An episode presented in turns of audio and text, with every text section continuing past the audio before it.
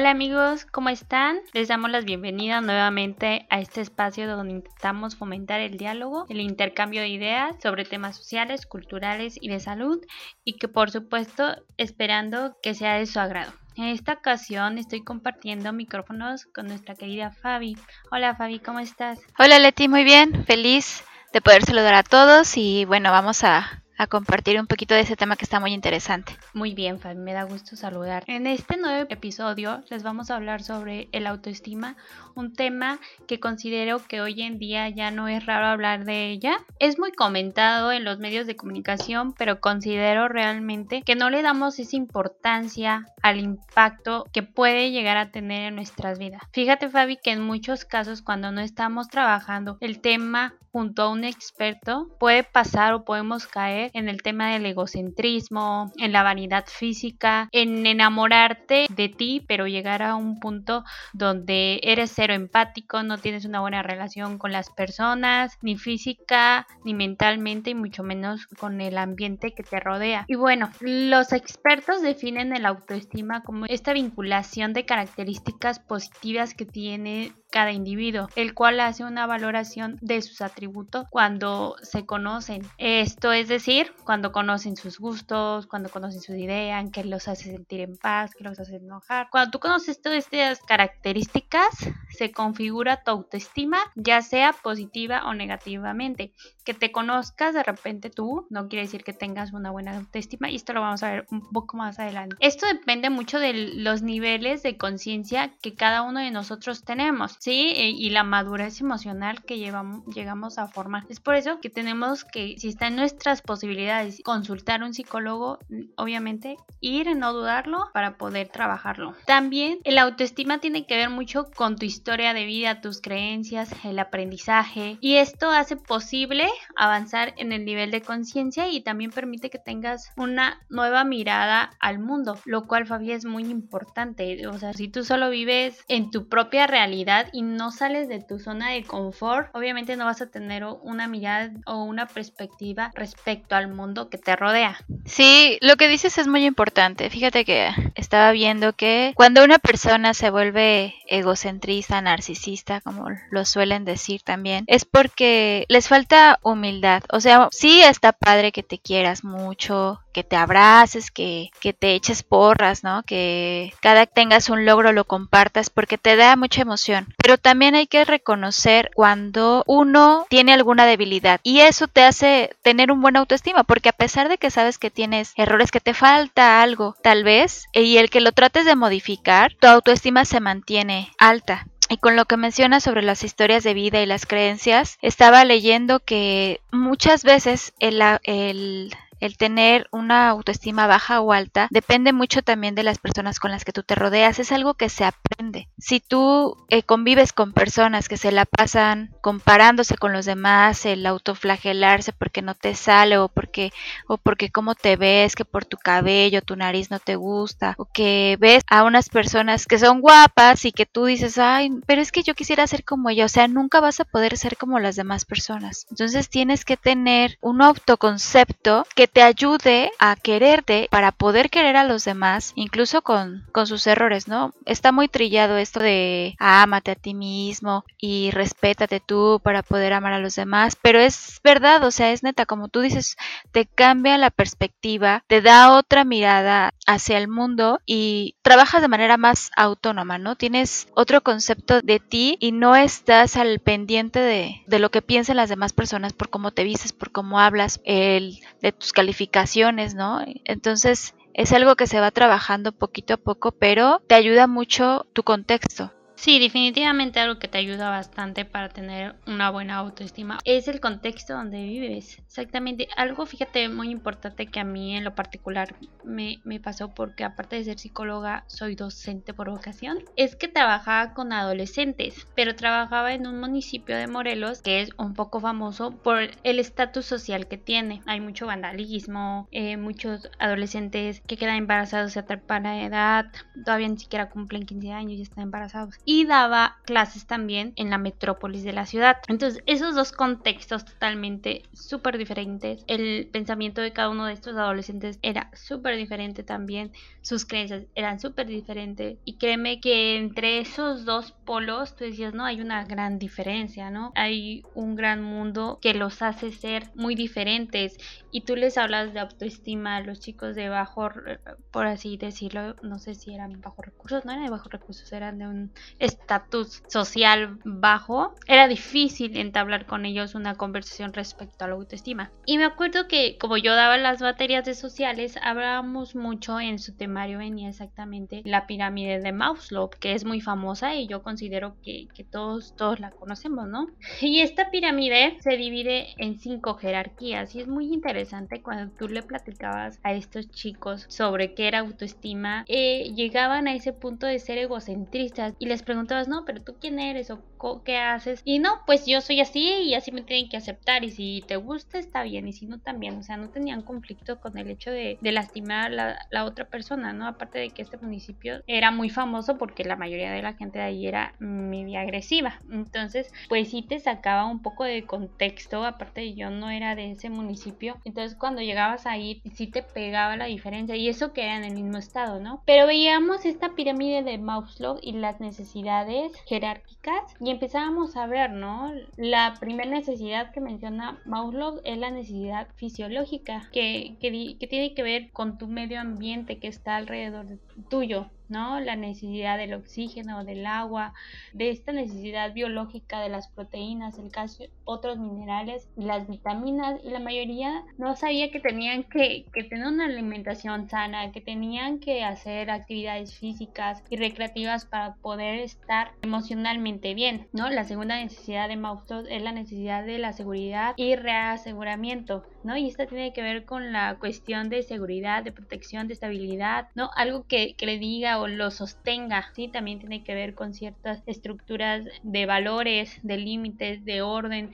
Entonces, en la adolescencia o en la edad temprana, pues todo ser humano está buscando cómo tener esa seguridad, buscan afiliarse muchas veces y es esa edad donde empiezan a fijarse con quién está bien afiliarse, dónde está bien afiliarse y por qué tienen que pertenecer ahí. Y es donde empiezan a hacer sus lazos de amistad también, ¿no? Es muy importante. Y cuando les cuestionabas también, ¿y ustedes con quién quieren tener amigos? ¿Creen que después en el futuro se van a ver? Ellos mencionaban, no, no creo que nosotros nos vamos a ver como que esos valores de amistad, de lealtad, la verdad que eran muy pocos los alumnos que sí la tenían. La tercera necesidad que menciona Mauro es el, la necesidad de amor y de pertenencia esta creo que sí la tenían y era la más arraigada ah, en este lugar, ¿no? Porque se casaban muy, muy chavitos y empezaban a tener, como que sentían que esa labor de, de ser pareja los hacía demostrar su amor, pero muchas veces el amor que se demostraban en ese lugar era muy agresivo, ¿no? Pero era su entorno social que les decía que el amor para uno mismo era de esa manera. Y la última de Mauso, que estamos viendo esa, son las necesidades de estima, ¿no? Que aquí yo difiero un poquito con Maslow porque los voy a leer y al final les comento por qué difiero.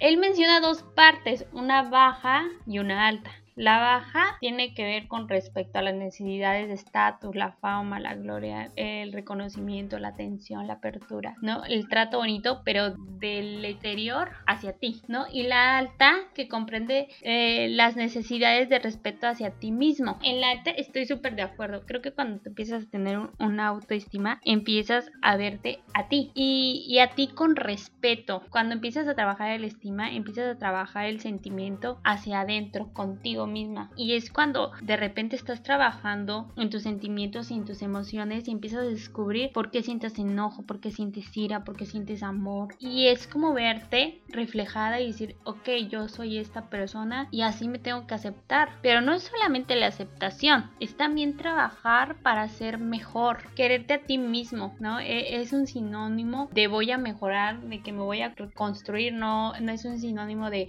¿sabes qué? Así soy y quien me quiera, pues está padre y que no me quiera, pues también me da igual, no. Y cuando llegaba a esta parte con los chicos, cuando ya veíamos todas las pirámides, Pablo dicen que tienes que ir trabajándolas eh, desde lo físico hasta las necesidades estimadas para él. Este último punto es donde tú empiezas a reconstruirte. Pero cuando llegábamos a ese punto, los chicos, yo les dejaba un proyecto para que hicieran como sus metas a corto, a mediano y largo plazo. La mayoría de los chicos no me las entregaban, ¿no? Entonces era así de, pero ¿por qué? ¿Tú qué piensas? No, mis, es que realmente no sé cómo desarrollarlo porque ni siquiera me conozco, ni siquiera sé qué me gusta o qué no me gusta. Necesitamos que usted nos ayude. Lo terminamos haciendo en clase, a pesar de que era un proyecto de tres meses. Entonces me parecía muy interesante que de repente no, no lo hicieran y en la otra escuela sí lo hacían, y llegaban con sus metas a corto, a largo y mediano plazo. Y te das cuenta que la cultura tiene mucho que ver con este concepto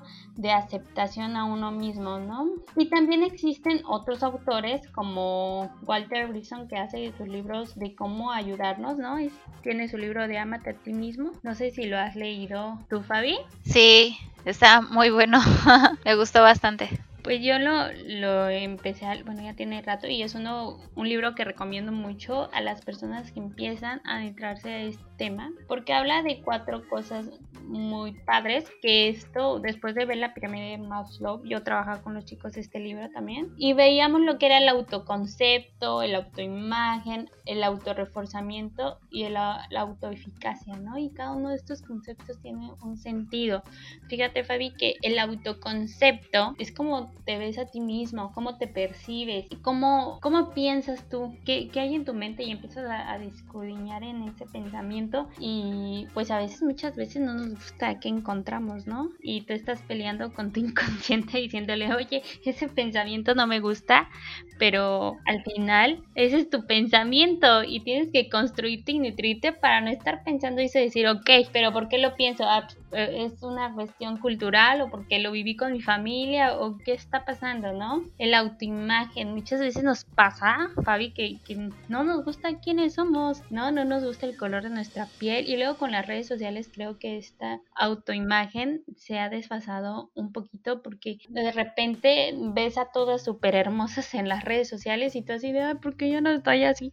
¿No? Más en las mujeres, creo que esta cuestión tiene que ver un poco más con niñas, de repente no nos aceptamos como somos ni cómo queremos ser y a veces ni siquiera sabemos qué queremos, ¿no? Tenemos el pelo chino, lo queremos lacio, lo, lo tenemos café, lo queremos negro. Entonces ese es un, el autoconcepto, el autoimagen, perdón, que tenemos que trabajar con nosotros.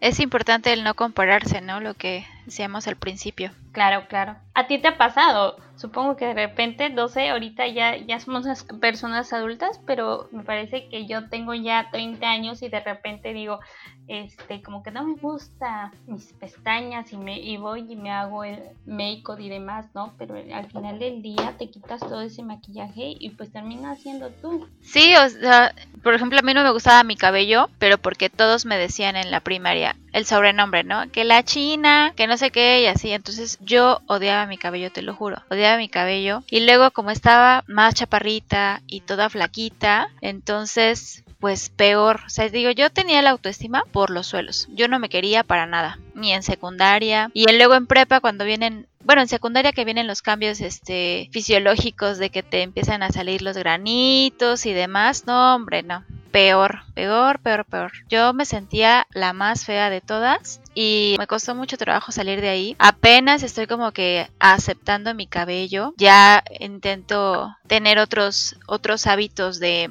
de estilizado, pero me costó muchísimo trabajo el quererme tal y como como era yo. Sí, y es un trabajo constante esto de la autoestima precisamente viene el punto de autorreforzamiento después de haber construido autoconcepto, autoimagen, autorreforzamiento. Estar constante contigo, ¿no? Siempre eh, decir, ok, ya trabajé este aspecto, pero necesitas seguir en el siguiente, ¿no? Porque muchas veces no solamente es el físico, sino este pensamiento. Y conforme tú vas creciendo, vas construyendo. El autoestima es constru lo, lo, construyes día a día con tus logros y, y estar autorreforzándote y decirte sí, o sea, oye, cumpliste con tu meta de la semana, ¿sabes qué? Te mereces irte a comer un helado, te mereces irte a darte un masajito, te mereces irte a cortarte el pelo, te mereces esa, esa playera que tanto decías porque trabajaste para ello.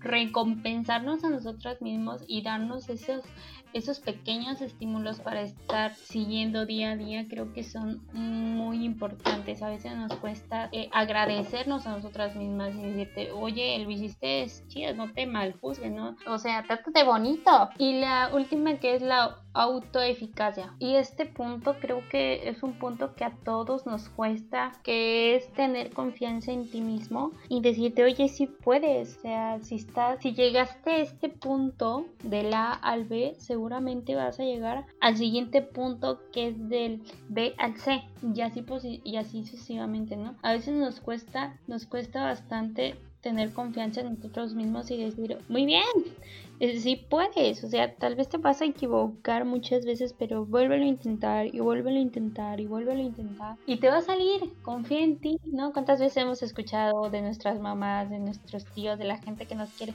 confía en ti, confía en ti, ese examen que tanto quieres pasar y hay algo ahí que no, que, que no confías en ti sabiendo que tienes la capacidad, ¿no? Y hasta te enojas contigo porque dices, ¿cómo, cómo que no lo logré si yo estudié? Me la pasé día y noche, pero tu inconsciente que sabe que no puedes, o que te dice que no puedes más bien, eh, pues lo echa todo a perder. Si tú misma te saboteas, ¿no? Indirectamente o inconscientemente te, te saboteas, porque sí estudias y todo, pero al final de cuentas tienes esta idea en la cabeza de que no puedes, de que no lo sabes hacer y te limitas. A mí me ayudó muchísimo el entrar a una agencia de, de demodecanes y, o sea, te digo, yo tenía una baja autoestima. Yo entré por una amiga, ¿no? Porque pues la verdad necesitaba dinero y me metí a trabajar ahí y me daba muchísima pena, muchísima vergüenza hablarle a la gente así de pase a probar el refresco y las galletitas, no, o sea, tenías que vender. Me costó bastante trabajo, pero lo logré y hubo una temporada, no sé si recuerdan, un refresco famoso sacó una bebida con limón y entonces hicieron una Ajá una campaña con la botarga y todo. Íbamos a los supermercados y así. Y pues, imagínate, a mí me daba pena pararme enfrente del cliente, ahora con una botarga, pues menos, ¿no? Entonces, una amiga le tocó ponerse la botarga y ella estaba súper enojada porque le habían puesto la botarga del limoncito, ¿no? Y yo así de, pero yo, yo me la quiero poner, yo me la quiero poner, yo quiero saber qué se siente. No sabes cómo me cambió la vida desde que yo me puse esa botarga. Wow me sentí en confianza, o sea, ya hacía yo lo que quería, mis relaciones con las otras personas cambiaron demasiado, o sea, incrementó muchísimo la confianza en mí, me ayudó bastante. Yo creo que es un ejercicio que todos deberían de hacer, el, el, el arriesgarse, el dar ese primer paso que a veces nos cuesta bastante trabajo, el decir voy a hacer el ridículo, pero aunque no me importa, o sea, nadie se va a acordar después, ¿no? Más que tú mismo te estás ahí castigando, pero no está padre el que te, el que te castigues. Entonces, el dar el primer paso, híjole, te ayuda bastante. Porque sí, está es el de tú puedes y tú puedes y por dentro estás no no puedo no puedo no puedo pero cuando te arriesgas híjole de verdad que es un giro de 180 sí definitivamente ese primer paso cuando empiezas a trabajar en específico la autoestima es como que ay si quiero saber quién soy o no quiero saber quién soy porque realmente te da miedo que vas a encontrar ahí no al menos cuando yo personalmente cuando empecé y eh, asistir con mi psicóloga que Dios la bendiga donde esté en estos momentos, fue un descubrir, ¿eh? Fue un descubrir y, yo me sentía la más guapa y la más todo, ¿no? Eh, considero que al menos yo, mi mamá siempre me dijo que yo era una chica muy hermosa y creo que me la creí bastante, pero realmente te puedo decir que en cierto punto era súper castrosísima, ¿no? Y así de, ah, tú no me hables porque, pero en realidad tú cubres con esa identidad quién eres tú y quién está detrás de ti, de ese disfraz, ¿no? Entonces yo sabía, por supuesto, quién era Leti y qué tan bonita era Leti, ¿no? Pero te puedo decir que adentro de mí no había nada más que eso, ¿no? Se escucha muy trillado, pero real, real, ¿no? De repente yo decía, pero es que no sé nada, ¿no? Y me, que, me encontraba perdida, ¿no? Y estos conceptos que básicamente la sociedad y la cultura, hasta los mismos libros de autoayuda te, te van diciendo que por por supuesto que los libros de autoayuda solo son como, como ayuda, eh, como si fuera un salvavidas, nada más. Siempre es recomendable ir a un psicólogo. Es totalmente una construcción social, ¿no? Porque en realidad no, no, no es que exista algo con que podamos medir la baja autoestima. O no sé tú, Fabi, si conozcas con qué podemos medir la autoestima. O yo tengo más mayor autoestima que tú. En realidad, la autoestima se va construyendo, ¿no? Y la vas construyendo conforme vas teniendo logros. Yo recuerdo cuando tuve mi primer logro que me decían muchos que no lo iba a poder hacer. Yo me acuerdo que me aferré mucho a la idea y dije, no, sí lo voy a hacer porque tengo la capacidad de hacerlo y si no me voy a esforzar para hacerlo. Cuando yo tuve mi primer logro, mm, creo que empecé a florecer y dije, ah, o sea, esto es poder lograr algo por ti misma, wow, ¿no? Fue muy enriquecedor y es ahí donde empiezas a construir. O sea, si tú quieres tener una, una autoestima, tienes que construir, tienes que ponerte metas fijas a corto plazo. La autoestima es la construcción de todos tus procesos cognitivos y de todos los aprendizajes que tú vas recolectando. Por eso es que yo difiero de Maslow con, la, con sus conceptos de baja a alta autoestima porque en realidad no existe la baja. La baja es solo un concepto para justificarte que no puedes avanzar, que no lo puedes lograr. Es un, es un justificante para no hacerte responsable de tus acciones. Sí, yo me justifico con decir, no, es que mi baja autoestima no me está dejando seguir. O es que mi baja autoestima no me, me está limitando para poder eh, dar el siguiente paso. Sí. Y tal vez esto sea como muy controversial, pero es real, ¿no? Cuando tú dejas de decir y justificarte con esa capa y dices, sí, sí puedo y yo voy a lograr hacer estas cosas, pues es cuando dices, oh, ¿sabes qué? Sí es cierto. O sea, solamente me estaba justificando, que tú, tú decías, me estoy saboteando, ¿no? Qué padre se siente cuando tú te pones una meta y la logras y dices, oh, sí lo hice bien. Y así sea la meta más pequeña que tú puedas tener, ¿no? Tu construcción este, cognitiva empieza a crecer y crecer y obviamente tu, tu, autoestima empieza a inflarse y a inflarse y es donde nadie te puede decir, sabes que no la vas a hacer, por supuesto que sí la vas a hacer, ¿no? Y fíjate que otra cosa que funciona mucho, Fabi, en, la, en los seres humanos son esas pequeñas recompensas inmediatas, ¿no? Y esas recompensas, perdón, esas recompensas inmediatas tienen que ver mucho con, las recompensas que vas adquiriendo de tus logros y las vas recolectando mediante tus aprendizajes. Pero si siempre estás con esa justificando tus acciones y que por eso no puedo y demás, obviamente tú solita te estás castrando, te estás, eh, te estás eh, inhibiendo, este, te desdibujas, te inhibes aguantas todo, toleras todo, pues obviamente tú sola te cortas las alas y no vuelas, no dejas que tus alas se extiendan obviamente no creces. Entonces es muy importante estarte nutriendo de cosas, de estar estudiando, o sea, yo considero que, que la autoestima se va construyendo y si tú no tienes las bases para llegar a una meta, pues tienes que empezar a sembrar y a nutrirte. Ok, yo quiero ser es, mm, ¿qué será? Abogada. Pues, ¿Qué tengo que hacer para llegar a ser abogada y para poderme autorrealizar? ¿No? Dicen por ahí las muchas terapeutas, ¿no? Si tú quieres crecer con tu autoestima, tienes que empezar a tratar como si tú fueras tu madre, ¿no? Si estás enferma, ¿qué vas a hacer? ¿Esperar hasta que alguien te lleve? no tienes que agarrarte tú, Fabi, o, o tú, Leti, o tú, Kenia, o tú, Andrea, y llevar tú sola al médico, porque tú eres tu prioridad, tú eres la, la persona que se va a cuidar y finalmente la que va a estar conviviendo siempre contigo. Entonces tienes que cuidar ¿no? Y es ahí donde si te estás cuidando a ti misma, podrás cuidar a otras personas. ¿Cómo ves? Sí, eso, eso lo que estás diciendo es muy importante. Y también el, el de ponerte las metas que tú creas que realmente que vas a lograr, ¿no? O sea, está, está muy padre soñar y todo lo que tú quieras, pero por ejemplo, digo yo, ay, me voy a subir al Monte Everest cuando ni siquiera tengo práctica ni de correr 20 minutos, ¿no? Entonces, también cuando no logras una meta, está padre y se vale cambiar tus objetivos. O sea, no a fuerzas. Yo conocí a muchas chicas que, por ejemplo, de la universidad, se arrepentían de haber estudiado la carrera porque sabían que no la iban a hacer, ¿no? Y ya iban en séptimo semestre y nosotros así de, ¿cómo? ¿Cómo te vas a salir? O sea, ya te faltan tres semestres, es bien poquito. No, esto no es lo mío. Se vale rectificar. Por eso es muy importante el conocerte, el saber cuáles son tus límites. Y, y, no está mal. Muchas veces te quedas ahí en algo que no te gusta y te estás, como tú dices, limitando y saboteando todo el tiempo y diciendo es que no puedes, que no puedes, que no puedo, pero no te mueves. Por eso no debemos de castigarnos. Si no, no nos sale, pues le cambio, no importa. Que si no puedo salir a hacer otra carrera, bueno, pues a ver qué voy a hacer y y a lo mejor me meto a estudiar un curso, ¿no? O un diplomado. Pero el cambiar de dirección no está mal. Simplemente hay que cambiar los objetivos y disfrutar cada paso que das. También es, es muy importante. Cada paso que das y también cada edad en la que estás.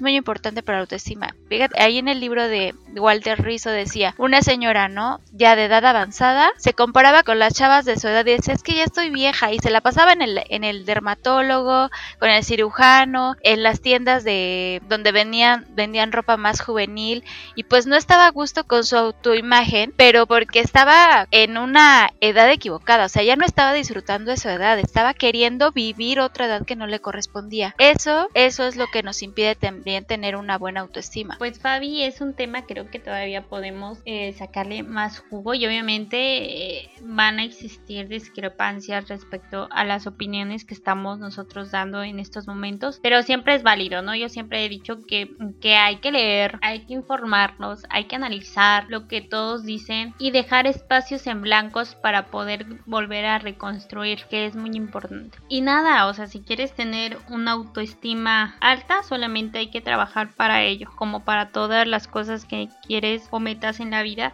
tienes que ponerte metas cortas a corto, mediano y largo plazo. Y bueno, algunas recomendaciones son siempre la asistencia psicológica, leer, informarse, consultar información de fuentes fiables, por favor, hablarte con respeto, amarte a ti misma antes que a cualquier persona, nutrir tu cuerpo y tu mente, hacerte responsable de tus acciones y no exigirte demasiado. Creo que serían como una de las recomendaciones para que, como el básico para poder empezar a trabajar con el autoestima. Y pues bueno, Fabi, no sé si tú quieras agregar algo más. Pues no, creo que es todo. Hay que ver las, las ventajas que tiene una buena autoestima, estudiarlas como tú dices, leer, informarte y consultar si realmente necesitas ayuda psicológica, ve, o sea, porque no es malo, al contrario, es igual de importante que tu salud física, como ya lo decíamos en el podcast de salud mental. Y este, bueno, pues es es todo por mi parte. Muchas gracias Leti por compartir micrófono conmigo y a todos los que nos escucharon que estén teniendo un excelente día. Muchas gracias, cuídense mucho y nos estamos viendo en el siguiente podcast. Bye. Bye.